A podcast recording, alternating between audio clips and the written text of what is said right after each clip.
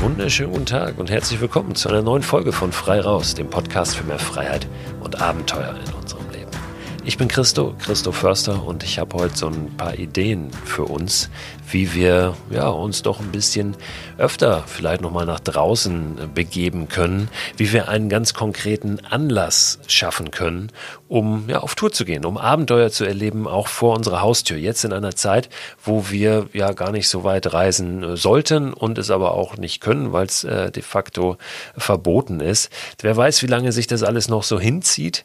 Ähm, mit diesen Ideen, die ich heute hier präsentieren möchte, und das ist so eine kleine Premiere, weil ich die noch nirgendwo irgendwo anders äh, verraten habe.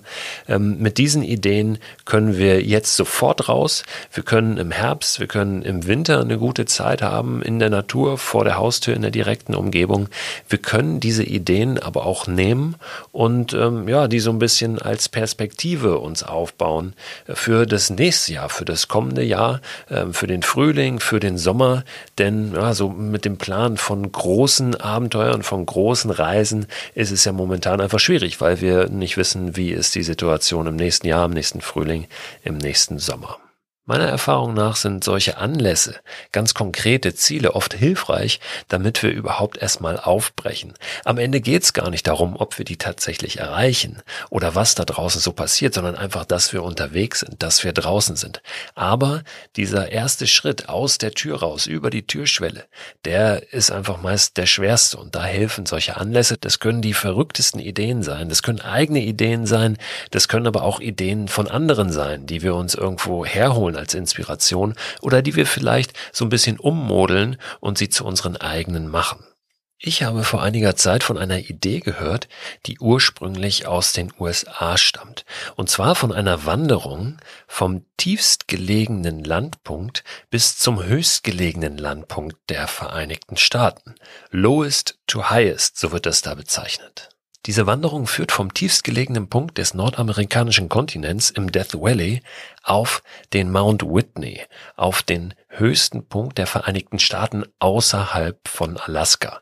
Und diese beiden Punkte liegen sehr, sehr eng beieinander, wenn man mal auf die Karte schaut. Die Strecke zu bewältigen ist aber unfassbar hart, weil im Death Valley einfach sehr, sehr hohe Temperaturen herrschen, gerade im Sommer. Im Winter wiederum ist es schwierig, auf den Mount Whitney hochzukommen. Also das ist eine sehr, sehr große Herausforderung. Ich habe dann angefangen zu recherchieren und herausgefunden, dass es ein Ultramarathonrennen gibt, was eigentlich den Ursprung auch zu dieser Wanderungsidee bildete. Und zwar den Badwater Ultramarathon. Da gab es in den 1970er Jahren einen Typen, Al Arnold, der hatte diese verrückte Idee, eben von Badwater im Death Valley, das ist dieser tiefstgelegene Punkt, bis auf den Mount Whitney zu laufen. Das hat er jahrelang nicht geschafft, aber irgendwann eben doch, nachdem er in der Sauna trainiert hat, auf dem Fahrrad und so weiter, also sich ein Rad in die Sauna gestellt hat und da 90 Minuten gestrampelt hat, oder ich glaube, es waren 90 Grad und er ist auf 45 Minuten gestrampelt, irgendwie sowas habe ich gelesen. Und dann hat er es 1977 1970, das übrigens mein Geburtsjahr ist, zum ersten Mal geschafft, diese Strecke zu bewältigen. Das sind über 200 Kilometer. Er hat 80 Stunden gebraucht und daraus entstand eben dieser Badwater Ultramarathon, an dem dann in den folgenden Jahren immer mehr Menschen teilnahmen und auch ja das Ziel hatten, eben diese Strecke zu bewältigen. Anfangs noch ähm, ja ohne vorgegebene Route, sondern einfach nur von dem Startpunkt bis zum Zielpunkt. Was dazwischen passierte, das konnte jeder individuell individuell für sich gestalten. Mittlerweile gibt es diesen Badwater Ultramarathon immer noch. Man kommt im Rahmen dieses Rennens mittlerweile nicht mehr ganz hoch auf den Gipfel des Mount Whitney. Also ist die Strecke etwas verkürzt, aber natürlich immer noch unfassbar hart. Daher stammt also ursprünglich diese Idee des Lowest to Highest. Mittlerweile, wie gesagt, gibt es das auch so als Wanderung. Es gibt einige Menschen, die die immer wieder auch machen, vom Death Valley auf den Mount Whitney wandern. Außerhalb dieses Rennens kann man auch eben auf den Gipfel des Mount Whitney dann wandern, wenn die Bedingungen passen. So, und von dieser Idee, von der tiefsten Landmarke bis zur höchstgelegenen Landmarke zu wandern, hatte ich gehört. Ich habe vor einigen Monaten auch schon mit äh, zwei Gesprächsgästen in meinem Audible-Podcast über diese Idee gesprochen. Das waren Annika und Björn aus Kiel. Die sind damals mit dem Fahrrad rund um Schleswig-Holstein gefahren. Das war mitten in der Zeit des Lockdowns, haben also aus der Not eine Tugend gemacht und sich so ein einwöchiges Abenteuer kreiert. Und Björn erzählte damals auch von dieser Idee des Lowest to Highest, von der ich eben auch gehört hatte. Und er sagte, dass die beiden sich vorgenommen hatten, im Sommer diesen Jahres eben in Schleswig-Holstein vom tiefstgelegenen bis zum höchstgelegenen Punkt zu laufen. Der tiefstgelegene Punkt Schleswig-Holsteins ist übrigens auch der tiefstgelegene Deutschlands, befindet sich in der Nähe des Ortes Neuendorf Sachsenbande und liegt dreieinhalb Meter unter dem Meeresspiegel. Also wenn wir auf Deutschland gucken würden und sagen würden, wir machen in Deutschland ein Lowest to Highest, dann wäre das eine ziemliche Wanderung oder eben Tour mit dem Fahrrad, also eine ziemliche Entfernung von der Küste in Schleswig-Holstein bis auf die Zugspitze, die ja die höchste Erhebung in Deutschland ist. Deshalb habe ich mir in den Kopf gesetzt, um das wenigstens so ein bisschen runter zu skalieren, für alle 16 Bundesländer Lowest to Highest Routen zu machen. Also Routen vom tiefstgelegenen Punkt des Bundeslands bis zum höchstgelegenen Punkt des Bundeslands. Das ist ehrlich gesagt gar nicht so einfach. Was es gibt, sind die 16 höchsten Punkte der jeweiligen Bundesländer, die 16 Summits, über die habe ich hier im Podcast auch schon mal gesprochen. Könnt ihr gerne mal googeln, 16 Summits. Ist ganz witzig. Es gibt auch Menschen mittlerweile, die äh, Mitglieder im 16 Summits Club sind, die also alle 16 höchsten Gipfel Deutschlands äh, erklommen haben. Was natürlich nicht die 16 höchsten Gipfel Deutschlands sind, sondern die, ja, die höchsten Gipfel der 16 deutschen Bundesländer. Also diese höchsten Punkte sind relativ einfach zu finden. Was aber gar nicht so leicht ist, ist die tiefsten Stellen zu definieren. Bei einigen ist es relativ einfach, weil die irgendwo im Internet auftauchen und vermerkt sind, bei einigen aber eben auch nicht. Das heißt, ich habe mich hingesetzt, mit Hilfe übrigens von Verena, meiner Mitarbeiterin hier, die mich da sehr unterstützt hat bei der Recherche. Und wir haben ähm, recherchiert, recherchiert, recherchiert. Wir haben zum Teil telefoniert mit Landesvermessungsämtern, die uns auch nicht weiterhelfen konnten, weil es eben auch Landmarken gibt, die künstlich sind und die sind gar nicht so einfach auseinander zu dividieren. Das heißt, es gibt zum Beispiel Tagebaugruben, die tiefer liegen als die natürlichen tiefsten Punkte. Und äh, die werden dann zum Teil irgendwo angegeben. Das sind aber nicht die, die ich da drin haben wollte, sondern ich wollte wirklich die natürlichen Landpunkte da definieren. Dann gibt's aber auch äh, die, die Gründe, also den Boden von Flüssen oder von Seen, der ja auch tiefer liegt als die Punkte, an denen wir stehen können, an denen wir eine Wanderung starten können. Und äh, ja, deshalb war das, äh, wie gesagt, gar nicht so einfach, diese Punkte zu definieren. Wir haben das aber geschafft, das zu tun. Äh, zum Teil haben wir dann einfach gesagt, Leute, ich, das ist der Punkt, der tiefste, den wir hier herausfinden können. Und ähm, den nehmen wir jetzt einfach und dann geben wir das raus und dann schauen wir mal, ob sich jemand meldet, der vielleicht noch einen tieferen Punkt kennt. Dann können wir den einfach ergänzen oder anpassen.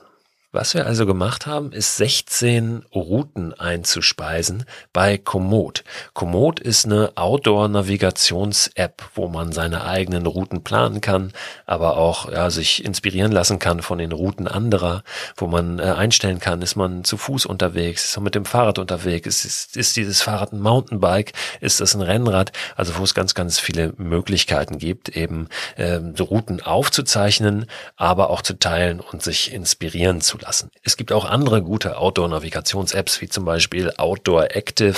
Ähm, es gibt die Möglichkeit, über Open-Source-Programme die GPS-Daten aufzuzeichnen und so weiter. Wir haben uns aber dafür entschieden, das bei Komoot einzuspeisen, weil das einfach sehr, ähm, ja, sehr benutzerfreundlich ist und weil man da auch gut Sammlungen erstellen kann und äh, ja, diese Routen zusammenfügen kann und auf einen Blick sichtbar machen kann. Es liegt also zur Veröffentlichung bereit bei Komoot eine Sammlung von Routen, die nennt sich Lowest to Highest in Deutschland bei Christo Förster. Diese Sammlung und damit auch die Touren gehen aber erst am Freitag online, weil es noch so ein paar letzte technische Details zu klären gibt.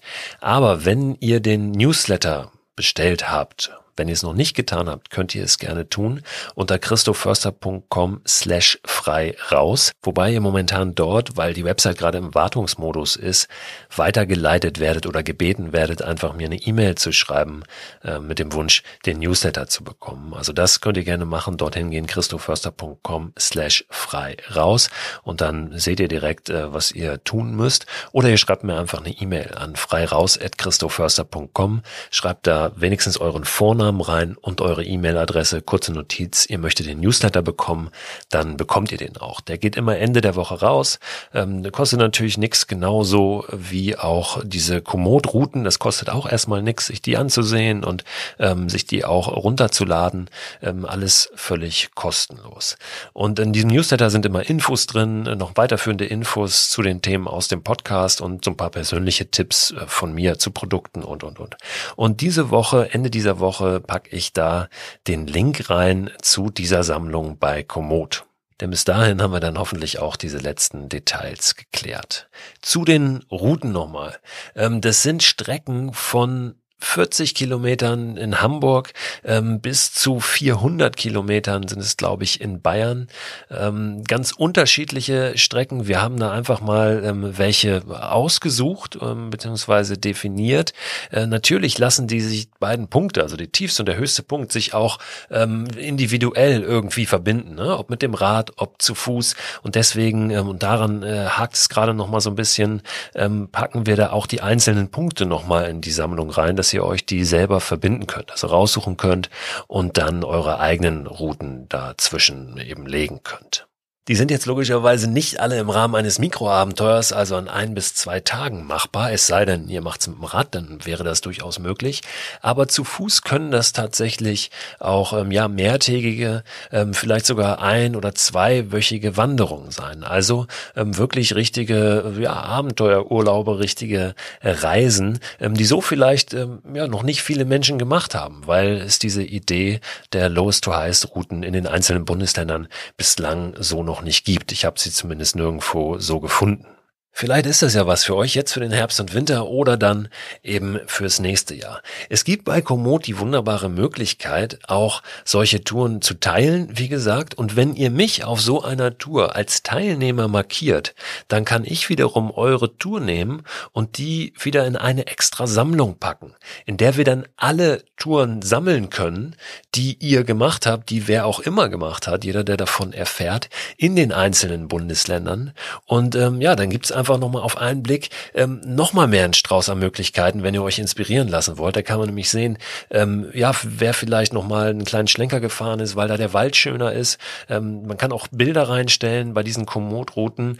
Ähm, das heißt, man kann dann vielleicht auch sehen, wie sieht es dort aus. Man kann ähm, Anmerkungen reinstellen und kann eben dadurch einfach nochmal mehr über die Community auch erfahren über diese Möglichkeiten. Und das möchte ich euch bitten. Also wenn ihr diese Routen macht, dass ihr mich da einfach als Teilnehmer markiert. Ja, ähm, nicht, weil ich äh, mir es stolz an die Brust heften möchte, dass ich diese ganzen Touren auch selbst gemacht habe, zumindest virtuell. Nein, sondern wie gesagt, einfach um die zu sammeln und dann wieder in so eine Collection zu packen, ähm, ja, wo wir dann uns alle anschauen können, äh, wer was gemacht hat. Ist aber natürlich kein, kein Muss. Ähm, mir geht's einfach darum, ähm, diese, diese ja, Inspiration zu teilen, diese Idee. Ich finde es eine ganz tolle Idee. War selbst in der letzten Woche auf dem Bungsberg der höchsten Erhebung Schleswig-Holstein Holsteins, ähm, war ja auch äh, auf dem Hasselbrag in Hamburg schon des Öfteren und habe äh, ja mehrere der höchsten Erhebungen äh, der deutschen Bundesländer schon bestiegen, in Anführungszeichen. Einige sind ja sehr, sehr niedrig, gerade wenn wir hier an den Norden denken.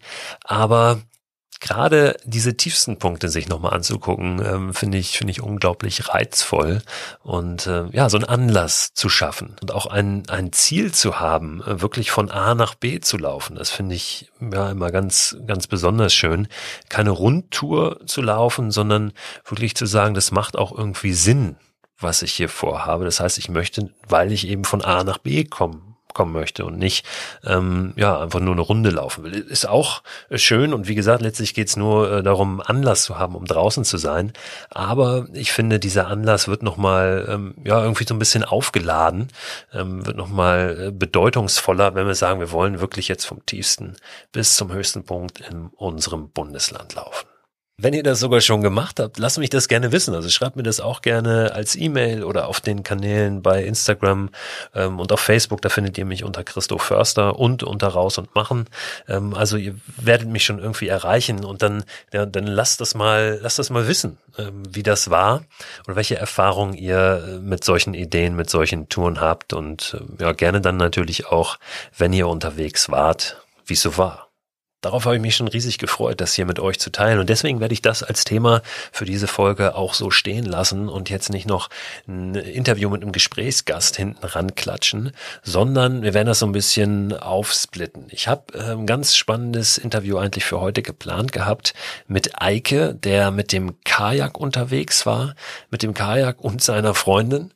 Äh, und zwar in Norwegen, jetzt im Sommer, als das noch möglich war, zumindest ähm, ja in den angrenzenden Ländern Ländern in Europa so ein bisschen auf Abenteuertour zu gehen. Und äh, ja, der hat mir sehr, sehr viele äh, spannende Einblicke von dieser Tour gegeben und die möchte ich euch auch nicht vorenthalten. Die wird es geben, allerdings wahrscheinlich am Montag. Ich habe die Idee gehabt, einfach so ein bisschen ähm, ja die Themen auseinanderzuziehen und zu splitten, weil ich finde, es würde jetzt nicht so richtig passen, dieses Gespräch hinten ran zu klatschen. Ähm, da, da hat es mehr verdient und das bekommt es dann am Montag höchstwahrscheinlich, ja, Montag früh mit einer weiteren Folge von Frei raus, dem Podcast für mehr Freiheit und Abenteuer in unserem Leben.